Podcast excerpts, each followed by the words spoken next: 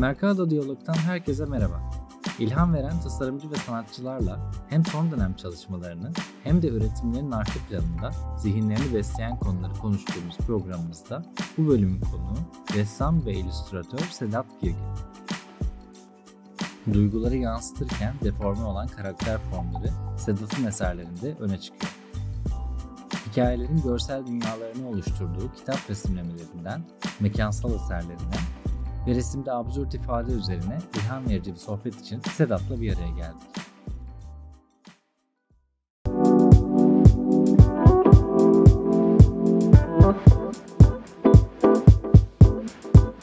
Merhaba Satoshi takipçileri, ilham veren tasarımcı ve sanatçılarla sohbet ettiğimiz Mercado Diyalog'un yeni bölümüne hoş geldiniz. Ben Yağız Genç. Bugün ressam ve illüstratör Sedat Girgin'le beraberiz. Hoş geldin Sedat. Hoş bulduk.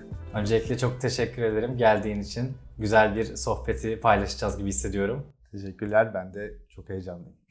İlham verici işlerin üzerine bol bol konuşacağız. Ama bunun çıkış noktasından başlamak bence her zaman en güzeli. Kendi içindeki böyle yaratıcılığı keşfi nasıl oldu, nasıl ortaya çıktı oradan başlayalım mı? Herkes gibi çocukken başlayan bir süreç. Ama hızlı geçecek olursam benim Güzel Sanatlar Lisesi'ne girmemle aslında bu biraz daha köpüren bir olay oldu. Hani tabii ilkokulda, ortaokulda bir resim yeteneğim olduğu biliniyordu ama hani bu orada daha netleşti artık. Benim hayatım boyunca bunu yapacağım.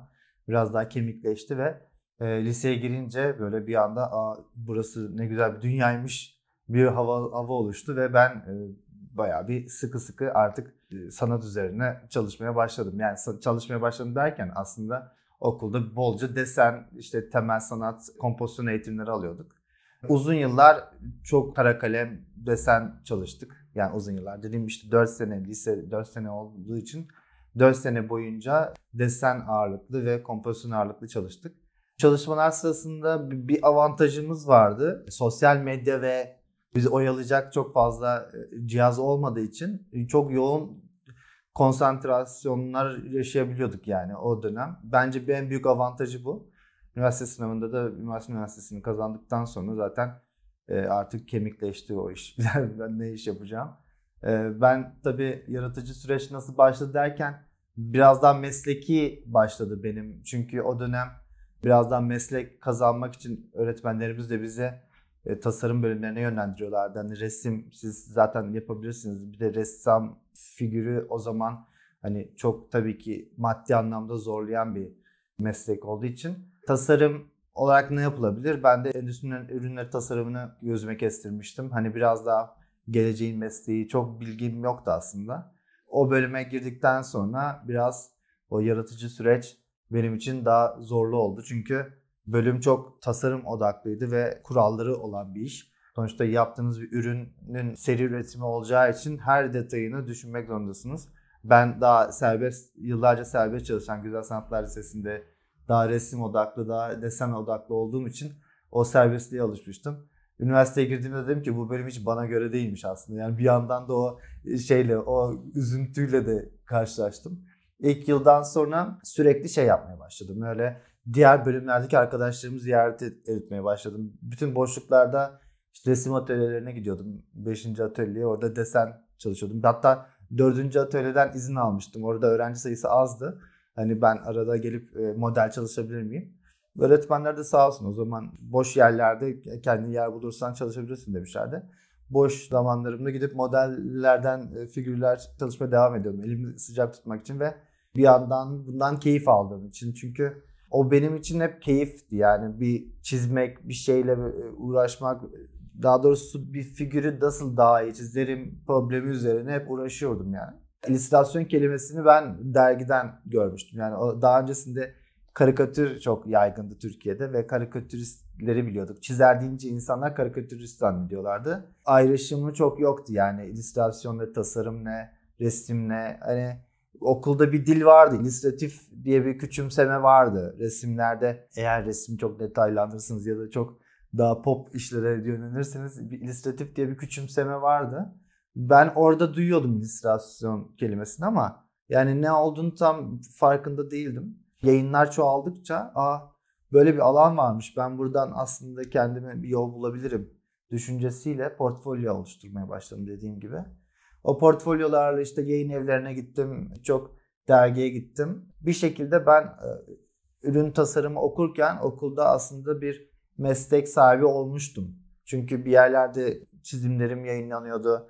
İşte çocuk kitapları çizmeye başlamıştım. Böyle olunca ben biraz ürün tasarımını ikinci plana attım ve ben çizer olma yolunda böyle hızlıca koşmaya başladım. Çünkü şey gibi oldu yani böyle bir denize düşüyorsun ve John Smith'i arıyorsun. Çünkü tasarımcı olmayacağını biliyordum aslında ilk sınıftan beri ama geri dönmek istemiyordum tekrar birinci sınıfa. Çünkü hani ne olur ne olmaz bir diplomam olsun düşüncesindeydim.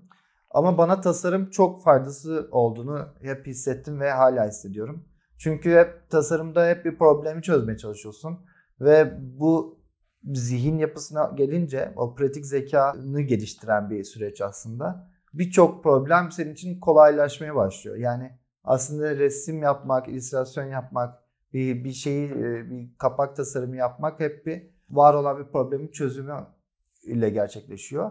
Ben bu konuda çok büyük bir pratiklik kazandığımı düşünüyorum e, bu bölüm şey ürün tasarım bölümünde.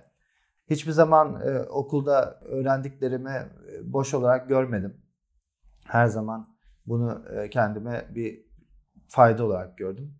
Planlı olmadı benim e, illüstratör olmam ya da sonradan ressam olmam. Çocukluktan beri hep ressam olmayı hayal ederdim, sergi açmayı hayal ederdim. İşte böyle kendimi hep öyle ileride konumlandırırdım. İşte lisede zaten resim çok severek yapıyordum. Ben diyordum ki işte mezun olduktan sonra da ressam olacağım ama işte hayat şartları size ona pek izin vermeyebiliyor. Bir ailenin maddi durumları falan o zaman e, iyi değildi ve bir şekilde para kazanmamız gerekiyordu. O açıdan işte tasarım mantalitesine başlayınca endüstri tasarım tarafında çalışmam gerekti. Yani şey bölüm olarak. E, mesleki olarak hiçbir zaman o diplomamı kullanamadım. Yani öyle bir niyetim de olmadı ama beni sevdiğim işi yapmaya iten birçok şey yaşadım. Bu sevdiğim işi yapmak için de deli gibi sarıldım çizgime ve desenime. O yüzden şimdi hala devam edebiliyorum bu işlerime. Ben de bu eğitim tarafı yani tasarım eğitimin e, diğer tarafta seni besliyor mu diye soracaktım ki ona cevap verdin. Bir şey daha merak ediyorum. E, acaba şey gibi bir etki yaratmış da olabilir mi? Ya sonuçta senin e, bir e, resim, illüstrasyon e, tutkun var. Sürekli elin bir şeyler çizmek istiyor serbest olarak hani bir ürün evet. tasarımının dışında. Ama o senin sorumlulukların olduğu taraf değil üniversite sürecinde. Sorumluluğun olduğu taraf tasarım eğitimi. işte ödevlerden, sınavlardan, vizelerden bahsediyorum. Ama diğer tarafta senin daha keyif aldığın tarafta kaldığı için ona daha çok kaçman ve belki de o aradaki ateşi söndürmemesi, onu böyle canlı kalması için de bir katkı sağlamış olabilir mi diye düşündüm. Tabii tabii yani o süreçte aslında hep sıkıldığım için diğer tarafa daha keyifle koşuyordum. Öyle bir şey de var. Yani dersleri bizim e, proje derslerimiz çok yoğundu ve sürekli öğretmenler sunum yapmamızı istiyorlardı. Yaptığımız tasarımı anlatmamızı istiyorlardı. İşte yılda iki kere proje yetiştiriyorduk ve bu projeleri her hafta sunmamız gerekiyordu geliştirmelerimizi. Ondan sonra resim atölyesine gidiyordum resim atölyesinde öyle bir rahat bir dünya vardı ki yani böyle herkes rahat. Zaten resim bölümünde bir sistem var atölye sistemi. Yani kimse düşük puan almıyor. Yani en düşük puan 80 gibi civarlarında bir puan 100 üzerinden. O yüzden bir 100 alan var 90 alan var 85 alan var. Öyle bir esneklik de var. E, tabii ki her öğrenci kendini geliştirmeye çalışıyor ama öğretmenler hani resim çok puanlanamaz mantığıyla e, biraz daha o konuda serbest bırakıyorlardı. Hep şeyi düşündüm yani ben acaba resim bölümünde olsaydım biraz daha böyle tarzını daha zor bulan, üslubunu daha zor geliştiren bir insan olur muydum? Çünkü o rahatlığa alışıyor insan hemen. Diğer ürün tasarım bölümünde çok yoğun dersler olduğu için o disipline kavuştum diyebilirim. Yani o disipline kavuştuktan sonra çizim yapmak o kadar keyifli gelmeye başladı ki yani hiç zor bir kısım yoktu benim için. Yani bir kitap projesi aldığımda ya da bir kitap verildiğinde bunu resimlediğinde yani iki gecede üç gecede hemen bitirip verebiliyordum. Çünkü hem keyif aldığım bir şey hem bir hızlı çalışma disipline sahipsin. Bu sonuca varırsak yani tasarım benim bayağı bir çizim tarafımı besledi diyebilirim. Senin kitap resimlediğin çok aslında pratiğinin önemli bir kısmını kaplayan da bir alan var. Orada hikayelere bir görsel dünya yaratıyorsun ve bu görsel dünya yaratma işini, kitap resimleme işini ben yaptığını biliyordum ama 90'ı aşkın kitap olmuş ve bu inanılmaz bence büyük bir sayı. Öncelikle tebrik ederim. Sağ ol. Ee, ve sonrasında da işte aslında birazcık başlangıcından e, bahsetmeye başladın ama hani nasıl ilerledi, senin için nasıl bir yol oldu ve e, bu pratiğin içinde sen kendi tarzını nasıl oluşturdun?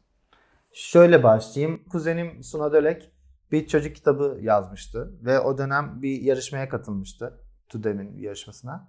Ve sanırım ya mansiyon almıştı ya da seçici kurul mu seçmişti. Bir şey oldu ve kitabı basmak istediler. Ve kitabı birisine çizdirmişler. İşte kuzenim de hiç beğenmemiş bu çizimleri ve bana gelip şey dedi. Yani Sedat sen de çizimler yapıyorsun ama o dönem hiçbir çocuk kitabı hakkında bilgin bile yok. Sen çizer misin bunu? Baktım bir ayı ile alakalı işte ayı ayı yavrusunun uykusu nereye kaçtı kitabın adı. Ayı yavrusu işte bir orman öyle bir atmosferi var. Dedim yapabilirim yani ayı çizmek evet yapılır. İşte işte kitap okuyan ayı ben çizerim falan. O dönem çocuk kitabı benim için böyle çok şeydi yani rahat bir alandı. Bilmeden girdiğim için biz oturduk işte internet çok yaygın mı değildi ya da böyle işte hesaplar yoktu çok sanatçı hesapları. Herkesin kendi kişisel siteleri vardı galiba sanırım o zamanlar. O yüzden herkesin sitesine girip bulamayacağımız için onların e, böyle sağlam bir İngilizce kitap arşivleri vardı böyle hardcover'lı picture book'lar. Onları böyle bir masanın üstüne yaydık. O da gececi, ben de gececiyim. Bütün gece sabaha kadar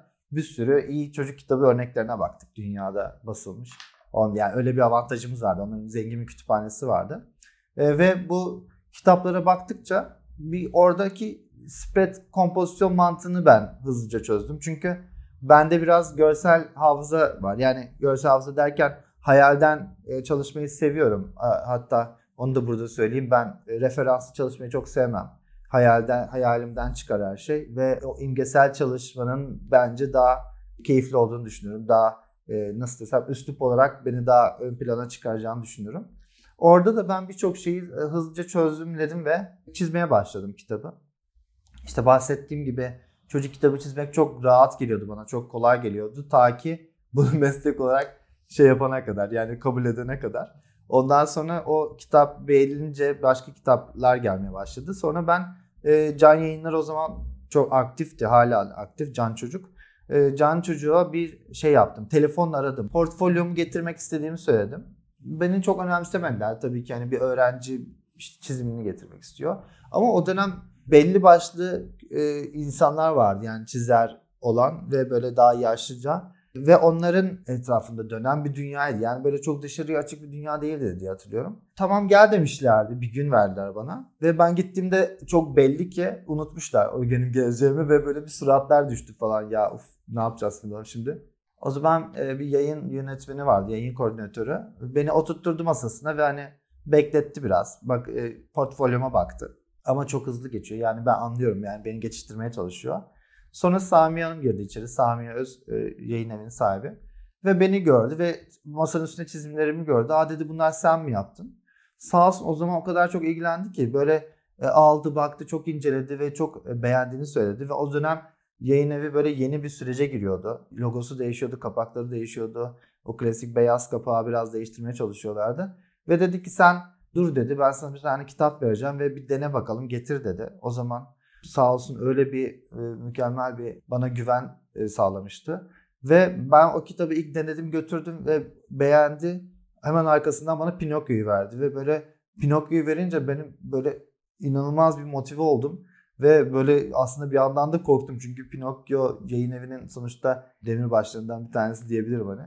Böyle olunca bir anda can yayınları sürecim başladı. Can çocuk yayınları sürecim başladı. Neredeyse her ay bir kitap geliyordu ve ben onu üniversite zamanımda çizip verip hem maddi olarak bana bir ek kazandırıyordu hem de bir pratiklik kazandırıyordu. Belli bir e, beni sıcak tutuyordu çünkü sürekli çizim yapmam e, gerekiyordu. O çok büyük bir avantaj olmuştu. Ve hani başlangıçta dedim ya çocuk kitabı yapmak çok basitmiş diye. Sonrasında şeyin farkına vardım. Her detaya çocuğun takıldığının farkına vardım. Çünkü kitaplar yayınlandıkça ben de çocuklarla iletişim kurmaya başladım ve hepsi o kadar aslında çizgi okuyabilen çocuklarmış ki ben zannediyorum ki süsleme gibi yapıyorum. Ben hani böyle kitap rahat okunsun diye süsleme yapıyorum zannediyordum ama aslında çocuk çizimi gözünde canlandırıyor ve animasyon gibi ona mimik katıyor. Belki de orada bir el hareketi bile farklılık yaratıyordu. Yani şöyle diyeyim. Mesela metinde şu yazıyor olabilir. Yani ayı ormanda yürüyordu. Ama metin sadece bu kadar olup çizimde sen o bütün duyguyu verebilirsin. Yani ayı endişeliyse belki de korkuyla yürüyordu. Ayı mutluysa neşeyle yürüyordu. Ya da ormanın sıklığını sen çizimle yapabiliyorsun. Orman çok sıksa tehlikeli bir durum. Orman çiçekler, böcekler kelebekliyse belki neşeli bir durum. İşte burada çizimin kuvvetini anladıktan sonra çocuk kitabı çizimi bana daha da şey gelmeye başladı. Hem önemli hem zor gelmeye başladı ve daha dikkatli çalışmam gerektiğini düşündüm. Yüze yakın kitap resimlemem böyle oldu. Biraz öykü kitapları çok resimledim o dönem. Küçük yaş kitaplara çünkü çok çizgim sanki uymuyordu. Hala öyle düşünüyorum. E, çünkü biraz kendime has bir üslubum var ve küçük yaş grupları biraz daha yumuşak çizimler isteyebiliyorlar. Benim çizgim biraz daha sert kaçıyordu onlara. Ama o karakteri e, birçok kitapta yakalayıp o, yansıtabildim diyebilirim. Oradaki hikayeleri gerçekten sen çizminle bir kat belki e, çok daha fazla kat hayata geçiriyorsun ve zihinde o şekilde canlandırıyorsun. Dediğin gibi o detayları şimdi düşününce e, ne kadar önemli. Bir de çocuk kitaplarında da yazı çok az. Yani şey olarak normal bir e, tasvire göre çok daha az olduğundan dolayı çizime çok çok daha fazla bir rol düşüyor aslında. O kadar da şey değil. Senin ilk zamanki yaklaşımın gibi değil. Şimdi ben de o süreci seninle birlikte yaşadım anlatırken. Gerçekten evet. hani o ormanın sıklığından bile aslında çok fazla şey ifade ediliyor. E, çocuğun bir sonraki sayfayı e, düşünmesi, o hikayenin e, genel duygusunu yakalaması için. E, buradan şuraya geçmek istiyorum. Şimdi bir aslında hikayenin görsel dünyasını yaratmaktan bahsettik.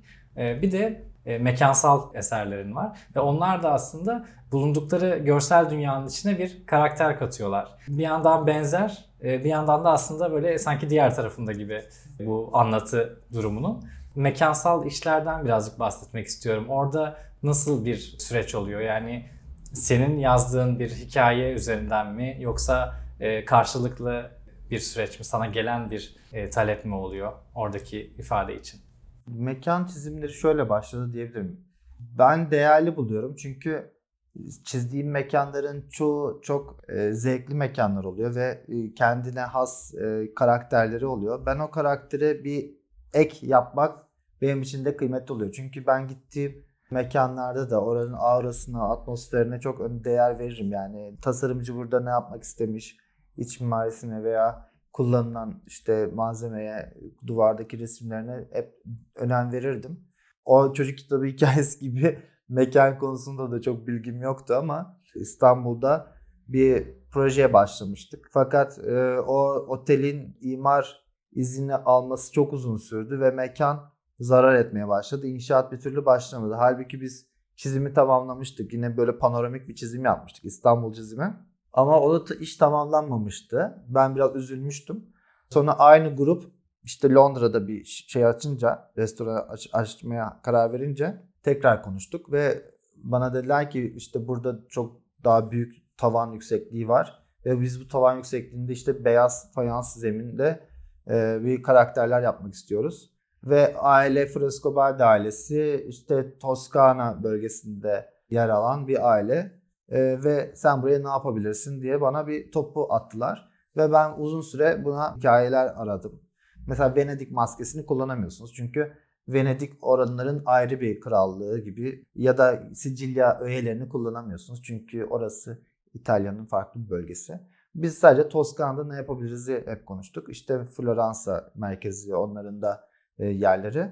Floransa'dan Dante'yi soktuk işin içine ama bu Dante'nin işte o duruşu, Stanterella diye bir e, folklor karakterleri vardı. Onları e, koydum. Bir de Baküsü şarap tanrısını koydum. E, o üçünü aynı kazanda potta kaynatmaya çalıştım. Yani şeyde eritmeye çalıştım. Çünkü üçünün çizgisini birbirine yakınlaştırmam gerekiyordu. İşte eskizler yaptım ve e, bir şekilde oraya uygun ve orayı abide böyle daha yüce gösterecek büyük çizimler düşündüm. Bu beğenildi. sanki böyle eski bir e, yapıdaki eski bir çizim ya. Yani böyle hani o şeyler vardır ya duvar resimleri vardır ya İtalya'da. Sanki öyle gibi hayal ederek tasarladım. E, bitince iş işte hem oraya özel oldu hem İtalyan hissettirdi ve hem de mekanla bütünleşmiş çizimler oldu. Bu benim için çok keyifliydi. Sonra ardından işte or- orayı gören başka e, mekanlar da benden işler istedi. Genelde onları seçmeye çalıştım çünkü hem kendi çizgime yakıştıran mekanlara e, seçmek istedim hem de e, yapmış olmak için yapmak istemedim. O, o sebepten sanırım e, bu mekan işlerim de biraz göz önüne çıktı. Yani biraz seçerek yaptığım için ve üzerine böyle e, detaylıca düşündüğüm için e, göz önünde çıktı diyebilirim yani. Ve en son yaptığım mekanlardan biri de yakın zamanda Michelin listesine girdi. Evet. Onun için de tebrik ederiz. Bir parçası olarak. Yani işte dediğim gibi hep e, ince düşünülmüş mekanlarla çalıştığım için şefler de çok e, kıymetli, değerli isimler oluyorlar. Sağ olsunlar yani ben tabii işin çok küçük bir parçasıyım ama sağ olsunlar beni seçtikleri için buradan teşekkür ediyorum. E, ifadelerin baskın olduğu ve çok insanları etkilediği eserlerinle çok öne çıkıyorsun ve onlar çok karakteristik oldu senin için. Bu etkiyi yaratan da aslında ifadelerin böyle bir e, farklı duruşu, bir başkalaşmış birazcık hali e, ve senin deyiminle aslında absürtlüğü birazcık da. Bu e, absürt ifade, anlatı tarzı nasıl ortaya çıktı ve nasıl bir karşılık buluyor? Başlangıçta dediğim gibi çok desen ağırlıklı ve figüratif çalışan bir kişiyim. Yıllarca hep desenimi geliştirmeye çalıştım ve desen derken çizim ağırlığını hep tutmaya çalıştım. O çizim ağırlığını aslında ben malzeme olarak kullanıyorum ve bunu bir anlatı dili olarak kullanıyorum. O yüzden hani diyorum ya referanslı çalışmıyorum, imgesel çalışıyorum genelde.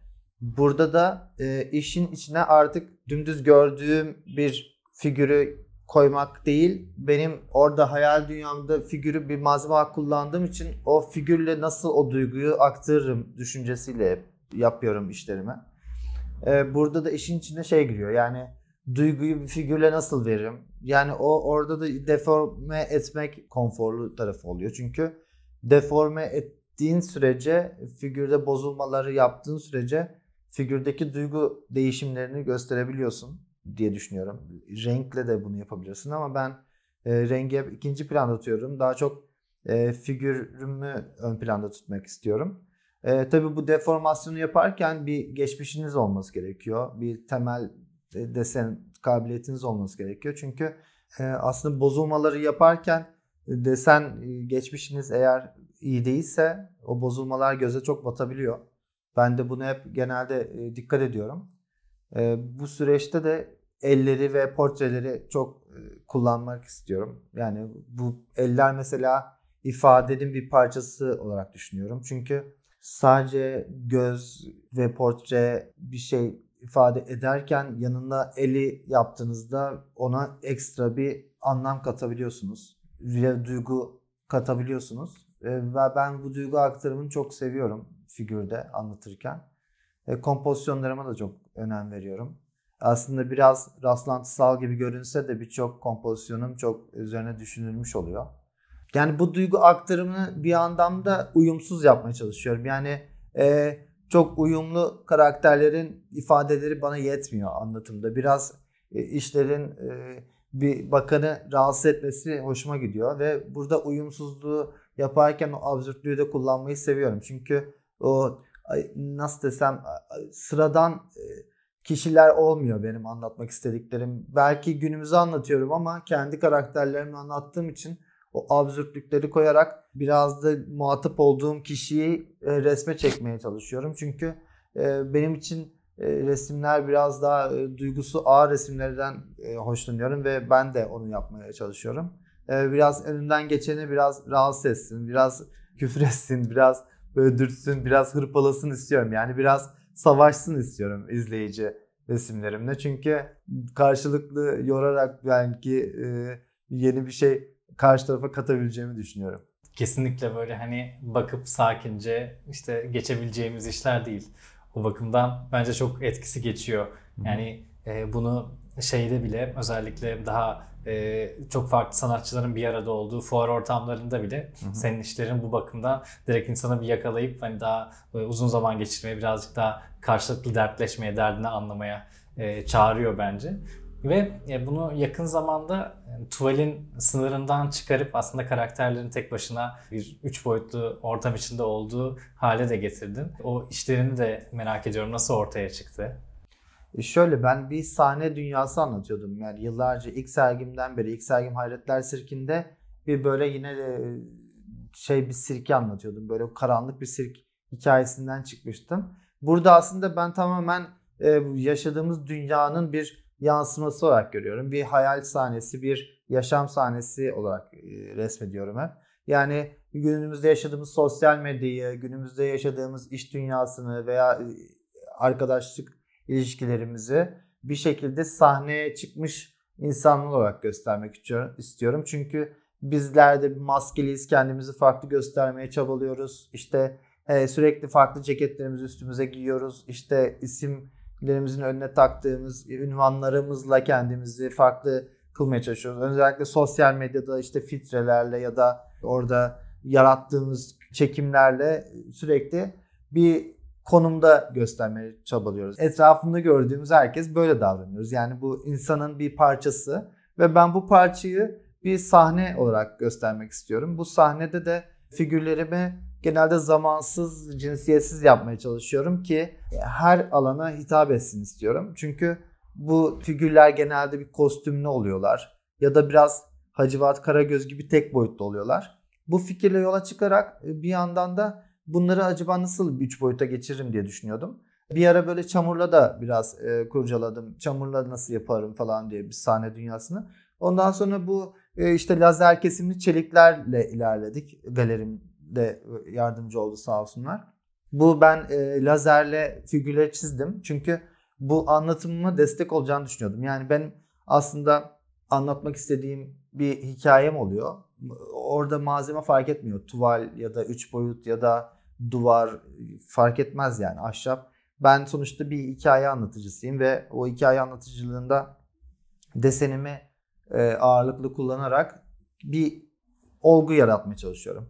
Orada da çeliği kullanarak iki boyutlu figürler yapmaya çalıştım. Yani aslında ben onlara heykel diyemiyorum. Çünkü onlar biraz daha üç boyutlu resim gibi oldular. Çünkü figürler gerçekten sahne şey dekoru gibi.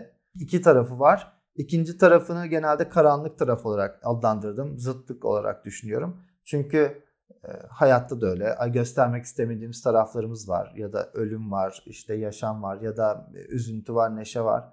Yani hep bir zıtlıklar var. O zıtlıkları iki taraflı figürle anlatacağımı düşündüm. Ee, ve o yürüyen bir e, serim var benim e, yürüyenler diye. Bu seride önümüzden böyle kalabalık bir figür sürüsü geçiyor gibi hissediyorum. Yani biz oturuyoruz ve önümüzden insanlar geçiyor. Yani bu aslında hayatlar geçiyor ve sosyal medyada da bir, bir sürü hikayeler geçiyor. İşte biz onları sürekli geçiyoruz. Bir insan grubu geçiyor ve Bunlar ses çıkarmaya çalışıyorlar ve bizim gözümüze girmeye çalışıyorlar. Kimisi işte farklı renkli kostümler giyiyor. Biraz jockey gibi orada da hani at yarışlarında jockeyler renkli çizgili işte kareli şeyler giyerler ya. Biraz ona da gönderme yaparak böyle farklı kostümler giydirmeye çalışıyorum. E işte borazanları öttürüyorlar. Belki konfetiler atıyorlar falan. Biraz öyle bir dünya hayal ederek bir onu yansıtmaya çalıştım. Bu üç boyutlu çelik figürler biraz benim anlatımıma destek oldu diyebilirim. Bu anlatıyı gerçekten o teknik figürlerin e, kendi başına üç boyutlu ortama geçmesi ve iki yüzlerini de görebilmemiz bence aşırı uyumuş ve çok güzel bir etki yaratıyor. Şimdi videoda izleyenler gördü ama e, canlısını da umarım herkes görme fırsatı yakalar diyorum ve bu işlerini görme fırsatı yakalayabileceğimiz böyle güzel planların var mı? Gelecek planların onları da merak ediyorum. Var. Şu ara bir aidiyetler üzerine bir e, seriye başladım. E, bu seri daha henüz eski, eskiz üzerinden ilerliyor. E, çünkü bir atölye değiştirdim ve atölyede daha büyük işler yapabiliyorum. Biraz kendim büyük işlere vermek istiyorum. Çünkü yıllardır hep tuttuğum bir e, şeydi bu alandı. Yani büyük tuvaller. E, biraz da aslında ben kağıt geçmişinden gelen bir e, sanatçıyım. Kağıt işlerinden sonra tuvale aktarıldıktan sonra çizgimi daha büyükte daha etkili olacağını düşünüyorum her zaman. Şimdi bu büyük tuvallerle bir yeni bir sergi oluşturmaya çalışıyorum. Aidiyetler üzerine biraz bayraklı hikayeler yapıyorum. Bayrakları da e, işte genelde o anlattığım bir olgunun bir parçası olarak kullanıyorum. Ve bir sergi düşünüyorum ama bu herhalde 2024'ü bulacak bu sergi hazırlığı. Çünkü henüz daha işte tuvallerin çok daha başındayım yani daha fon fonlarını daha yeni atıyorum. Ee, o yüzden umarım bu süreçte bunun altından kalkabilirim de yeni bir, bu figürleri daha büyük boyutta görme şansımız olur. Biz de onu çok isteriz. Ee, çok teşekkür ederim bugün geldiğin için. Çok keyifli bir sohbet oldu. Ben teşekkür ederim. Sağ olun. Çok e, naziksiniz. Mercado Diyalog'da ilham veren tasarımcı ve sanatçılarla buluşmaya yeni bölümlerimizde devam edeceğiz. O zamana kadar kendinize iyi bakın.